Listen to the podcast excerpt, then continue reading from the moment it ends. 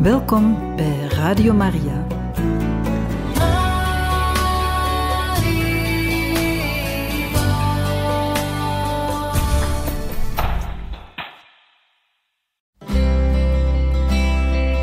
Welkom bij Boekat, een programma van Radio Maria.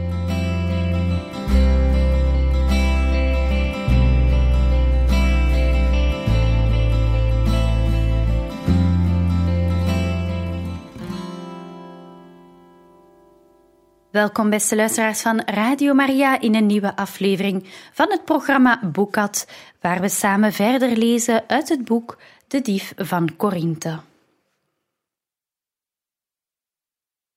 Hoofdstuk 13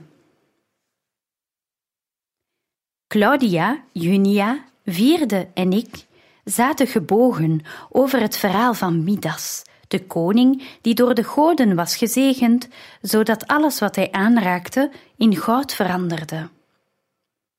Dat talent bleek eerder een vloek dan een zegen, want zelfs zijn eten stolde tot het kostbare metaal als hij het aanraakte. Delia kwam in een hoekje zitten en luisterde mee. Gaat het goed, Delia? vroeg ik.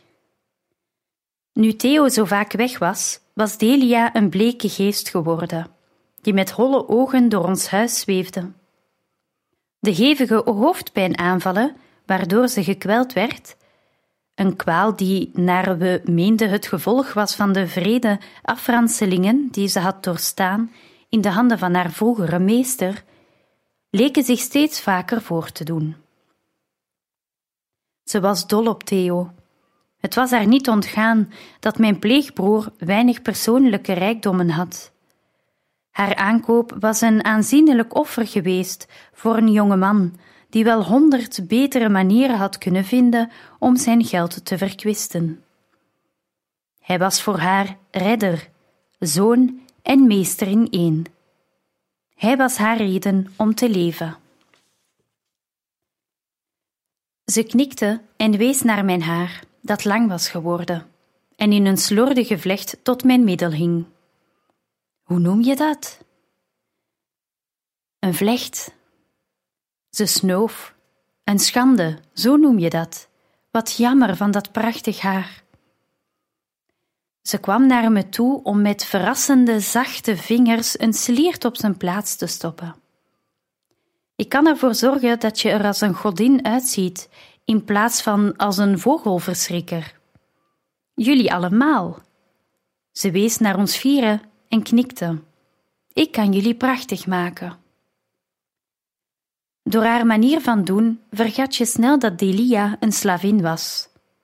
Ik geloof dat ze dat zelf ook bewonderenswaardig vaak vergat.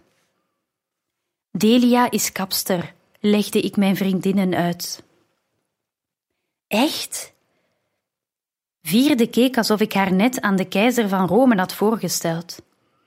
Alsjeblieft, Ariadne, wil je je haar laten doen door je slavin? Ze is mijn slavin niet. Ik haalde mijn schouders op. Ik denk niet dat Theo het erg zou vinden. Met kinderlijke opgetogenheid stuurde Delia de andere meisjes naar huis om zoveel mogelijk pomade, kammen, spelden en krulijzers te halen. Ze wist dat er in ons huis weinig van die dingen te vinden waren. Na mijn moeders verstikkende inspanningen om mij te veranderen in een replica van haarzelf, had ik vrouwelijke opschik uit mijn leven verbannen. Het was haar altijd gelukt om me het gevoel te geven dat ik een mislukking was als vrouw. Maar ik moest toegeven, al was het maar tegenover mezelf, dat ik er naar hunkerde om mooi te zijn. Om te passen bij het soort van Claudia de Oudste en Dianta. En om Justus aandacht een beetje te trekken. Misschien meer dan een beetje. Als Delia me kon omvormen tot een soort vrouw dat zijn bewondering kon winnen, dan was ik bereid haar cosmetica en kammen een kans te geven.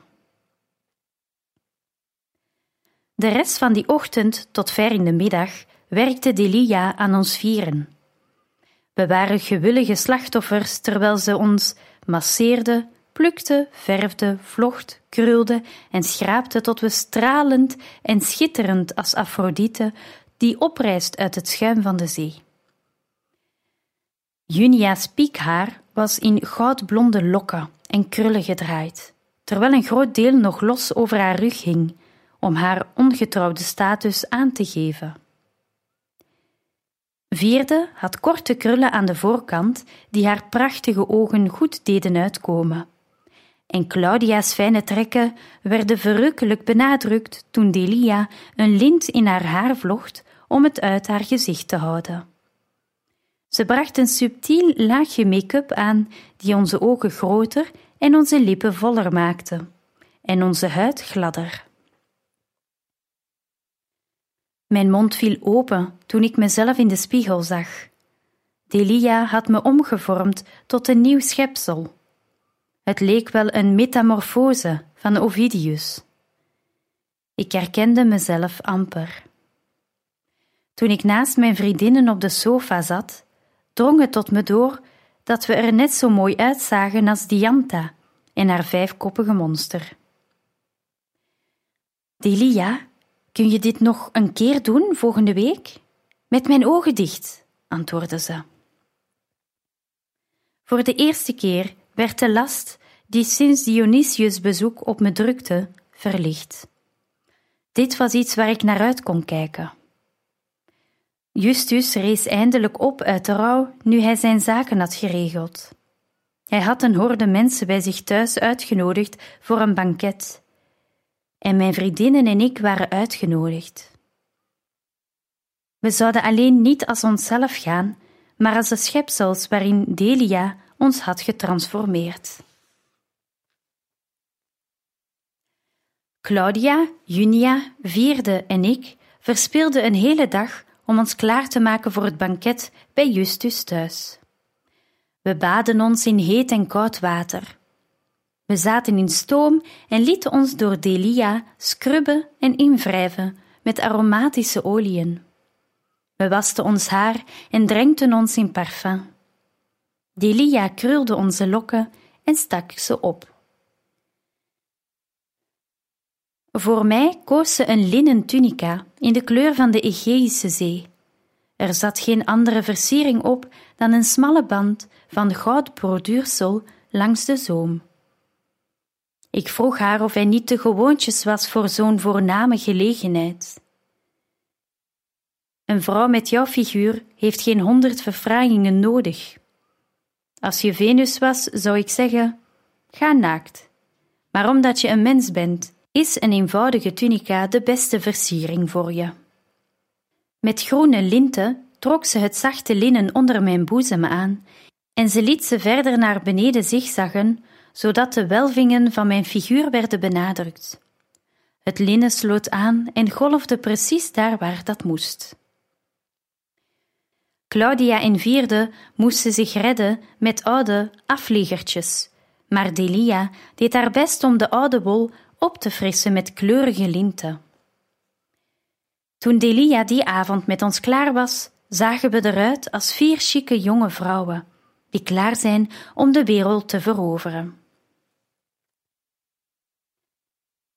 Vader en Theo zaten in de eetkamer met water aangelegde wijn te drinken toen we ons bij hen voegden. Vader zette langzaam zijn kelk neer. Verrukkelijk, verkondigde hij stralend. Theo's reactie was een beetje moeilijker te doorgronden. Hij verslikte zich in zijn wijn en staarde me een lang ogenblik aan. Nou, zei ik afwachtend. Ik ga die slavin verkopen, zei hij met een boze blik. Mooi, dan koop ik haar van je, zei ik gekwetst. Bij onze aankomst voor het banket waren mijn vriendinnen en ik een kleine sensatie. We stonden versteld toen we omringd werden door een groep luidruchtige jonge mannen. Ze gaven ons die ene avond meer complimenten dan we ons hele leven tot dat moment bij elkaar hadden gehad. Een vriend van Justus, een man met brede schouders en uitdunnend zwart haar, viel voor Junia op zijn knieën. Heb me lief, schone nimf, en ik ben uw toegewijde dienaar. Als je geliefd wilt worden, moet je lief zijn, zei ze met een verwijzing naar Ovidius. De man kwam langzaam overeind. Deze heeft doornen. Ze schonk hem haar glimlach met de kuiltjes. De scherpe doorn produceert vaak delicate rozen. Ovidius nogmaals. Ik zag dat de jongeling gecharmeerd was van haar intellect of van de kuiltjes in haar wangen. Een Romein met een vierkante kaak, gekleed in een toga en dure purperen tunica, kwam naar mij toe. Jij hebt toch de stadionloop gewonnen op de Isthmische Spelen? Ik knikte. Hij kuste mijn hand en noemde me een dochter van Artemis. Waarom dat oude nieuws zoveel nieuwe opwindingen wekte, was me een raadsel. Die avond noemden mannen me weergaloos en geweldig. Dat klonk me als muziek in de oren. Justus hield afstand toen hij zijn plicht als gastheer had gedaan en me welkom had geheten in zijn huis. Toen ik het zat was om op hem te wachten, dreef ik hem in een hoek toen hij met een vriend gebak zat te eten en over paarden praatte. Gegroet, Justus, zei ik honingzoet. Ik romde mijn rug en duwde mijn borst naar voren, zoals ik Claudia de oudste met bewonderenswaardig succes had zien doen. Justus bekeek me geamuseerd. Ariadne. Hoe zie ik eruit? Ze zeggen dat ik op Artemis lijk. Hij nam een hap van zijn gebak. Die speciale godheid heb ik nooit ontmoet. Hij nam nog een hap. Deze zijn verrukkelijk. Precies de juiste combinatie van amandelen en vijgen. Ik overweeg een amandelbos te kopen. Ze smaken overal zo lekker in. Ik krijg er galbulten van, zei ik. Misschien groei je daar overheen als je wat groter bent. Ik stelde me voor dat ik het gebak in zijn gezicht duwde. Mijn inspanningen waren duidelijk aan hem verspild. Ik verzamelde de raffels van mijn waardigheid en liep weg. Mijn enige troost was dat Justus Claudia de oudste de hele avond ijverig uit de weg ging. Hij had zich tenminste verwaardigd om tegen me te praten. Dat kon zij niet zeggen. Door de lichamelijke metamorfose waar ik zo hard aan had gewerkt, schoot ik omhoog in populariteit, zoals ik vroeger had gedroomd.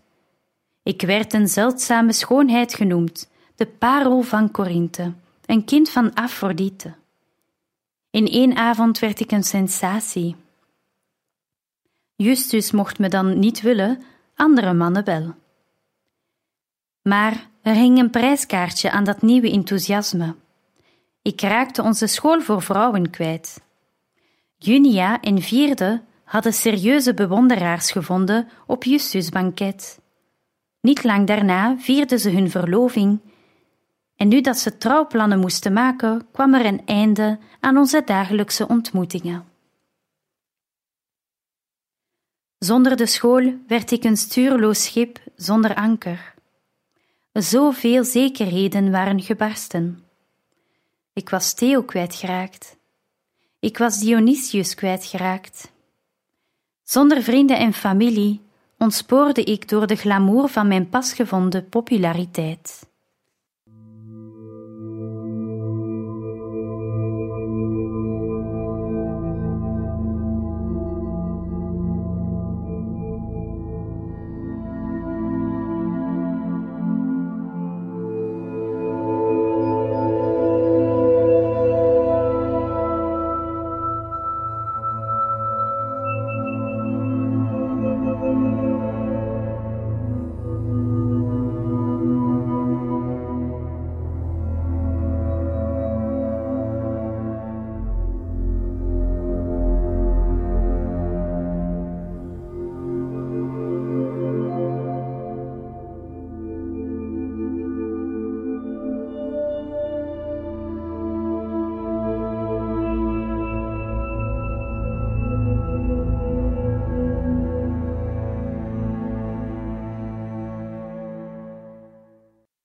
Beste luisteraars van Radio Maria, we lezen verder uit het boek De Dief van Korinthe.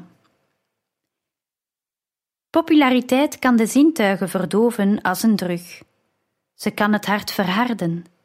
Ze berooft je van de waarheid. Ik fladderde door het leven, van de ene vriendenkring naar de andere, van het ene opwindende evenement naar het volgende.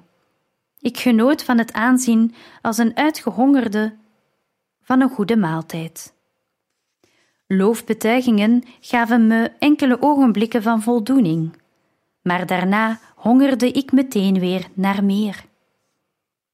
Ik raasde met verbijsterende snelheid van blijdschap naar hopeloosheid. Ik had tientallen kennissen en geen echte vrienden in deze nieuwe wereld die ik gekozen had om in te wonen. Ik kende niemand en niemand kende mij, tenminste niet echt. We praten over oppervlakkige dingen, lachten om wereldse zaken en fladderden door onze dagen in een nietszeggende opeenvolging van banketten, festivals en drinkfeestjes. Ik leidde een vruchteloos leven.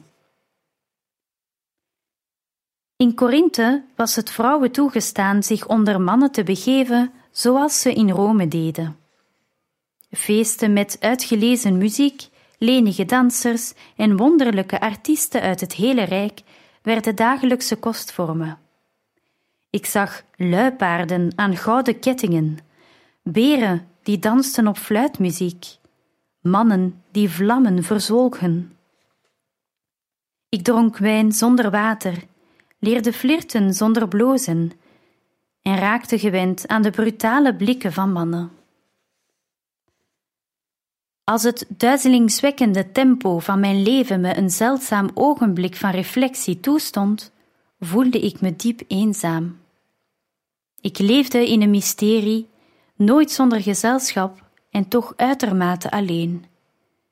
Vleierij en bewieroking waren mijn dagelijks brood geworden. Mijn buik was vol en hij deed pijn en draaide om, nog steeds onvoldaan, misselijk.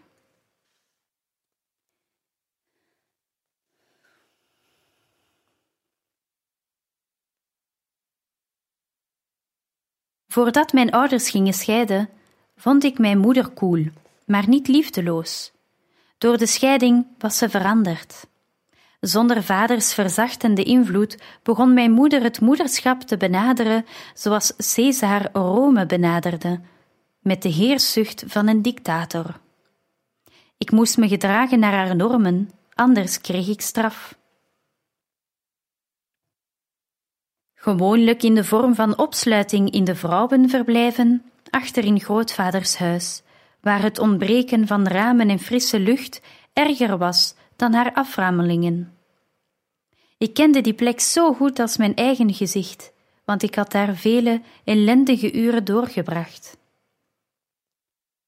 Niets aan mij scheen mijn moeder te behagen.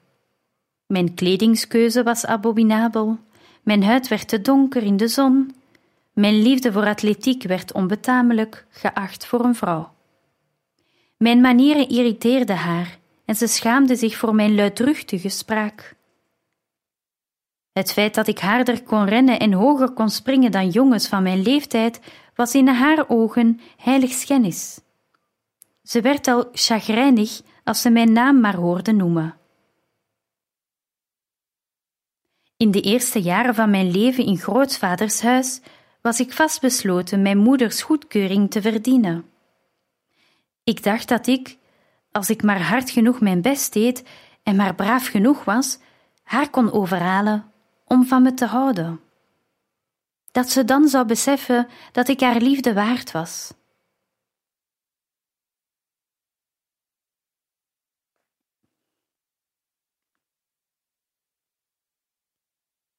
Op een keer had ik een kruik met olie laten omvallen. Ik vond de straf, negen striemen met mijn moeders zweep, één voor elk jaar van mijn leven, onbillijk. Het was niet mijn bedoeling geweest om ongezegelijk te zijn, maar ik protesteerde tegen het onrecht van de tucht. Dat was natuurlijk een vergissing van me. Ze duldde geen tegenspraak.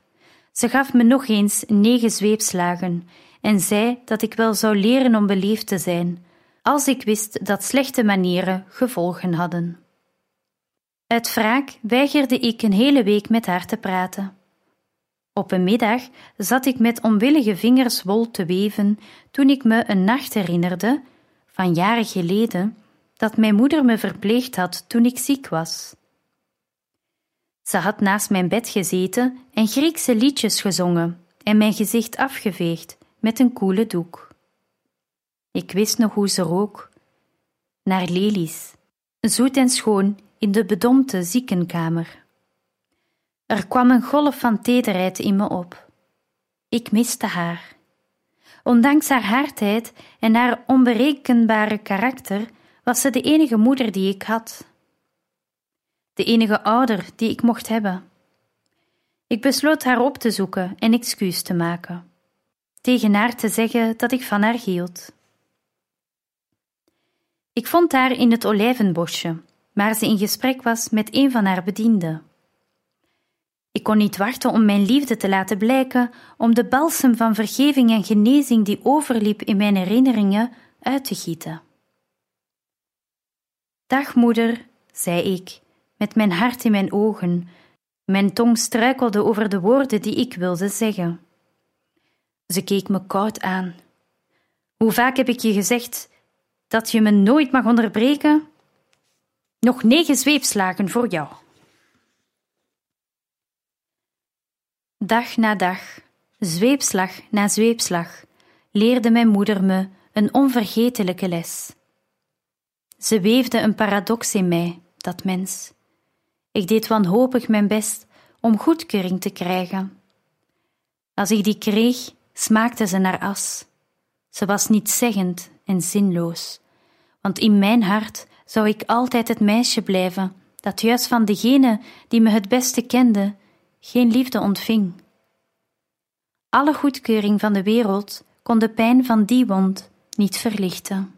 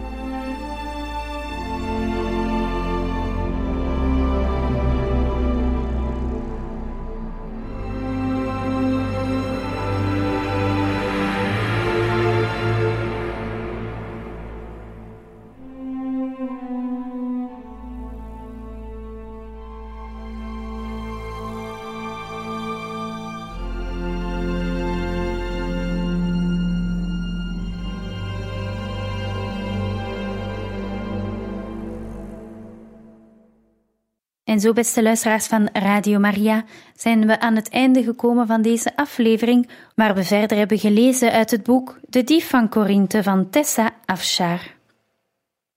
U kan de vorige afleveringen herbeluisteren op onze website radiomaria.be. En in een volgende uitzending zullen we verder lezen uit het boek. We zijn dan aangekomen aan hoofdstuk 14. Tot dan.